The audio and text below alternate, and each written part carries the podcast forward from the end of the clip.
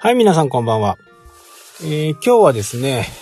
ちょっとまたあのー、回線のね、えー、ことについて結果的に決めたというね、報告をしようかなと思います。まずね、住んでる場所と利用形態によって、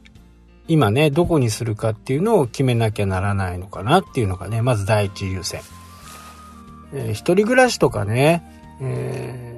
回線が複数ある場合は、もうドコモはあドコモのねアハモはもう完全に弾かれる感じですね、えー、一人暮らしの人であればね問題ないのかなと思います。なので複数回線家族割とかね、えー、そういったものがある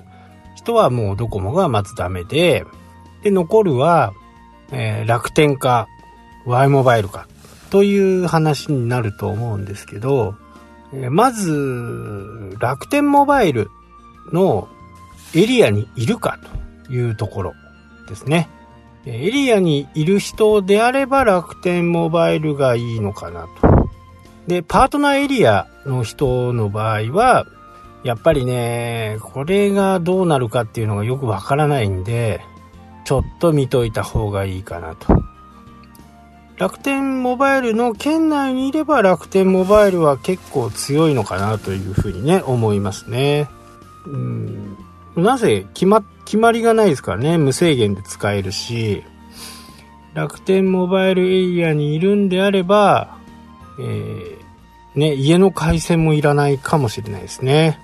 無制限だからね、にせんきゅうひゃくはちじゅうえんでね。そうするとテザリングとかもできるんで、まあ楽天モバイルの今回の新しくねパートナーエリアじゃなくて、本当に楽天モバイル圏内にいる人はもう楽天モバイルでいいのかなと。まあ、パートナーエリアだとちょっとどうかなと。そうなるとソフトバンクが強くなって Y モバイルになっちゃうのかなというふうにね思いますね。まあ結果的には今回の場合は Y モバイルと楽天モバイルの合わせ技みたいな感じですね。で、 iPhone の テンエス 以降はこれ SIM をですね、えー、ちょっと難しい話になるんですけど、普通の SIM をねこうカチッて入れるタイプ、あれと入れないタイプっていうのがあるんですよね。こう元でね、回線の元、うん、なんて言ったらいいのかな。もう物理的に SIM がない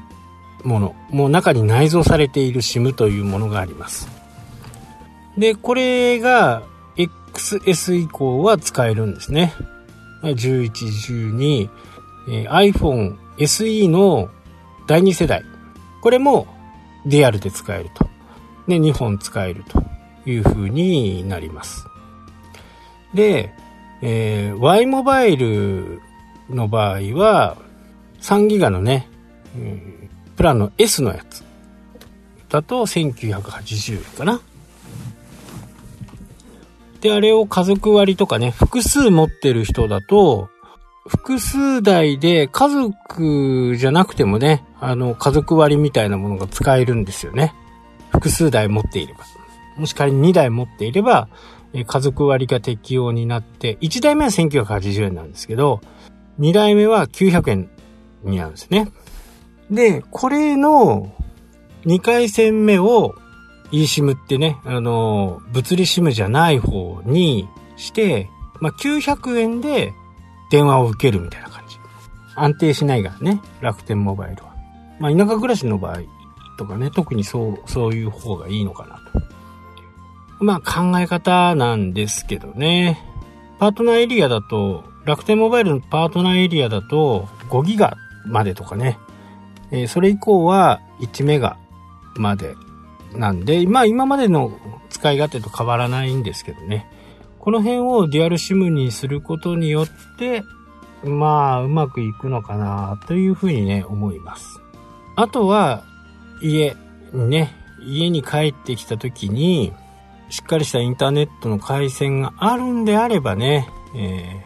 そんなに容量は必要ないと思うんで、まあ僕の場合はドコモは S でいいのかなと。さんギガまでね。まあ、この辺はね、ほんと考え方一つでね。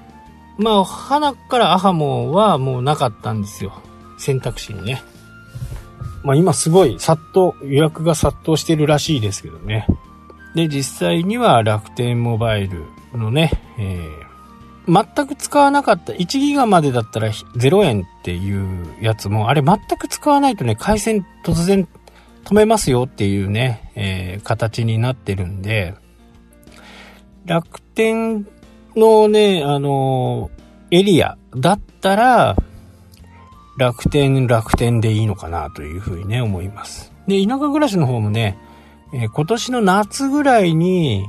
楽天エリアの方にね、なると言ってたんで、まあその時にまたちょっとね、変えようかなと。最近はもうあのにねん縛りっていうのがなくなったんでね、結構自由に移動できる。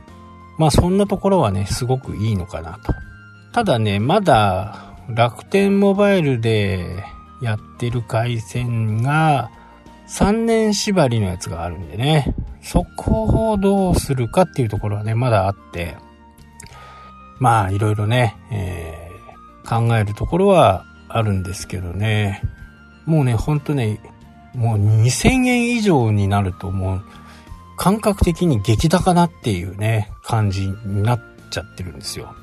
だからこういうね、今田舎暮らしをしていて、田舎の人たちってそういう情報っていうのはほとんどないと思うんでね、も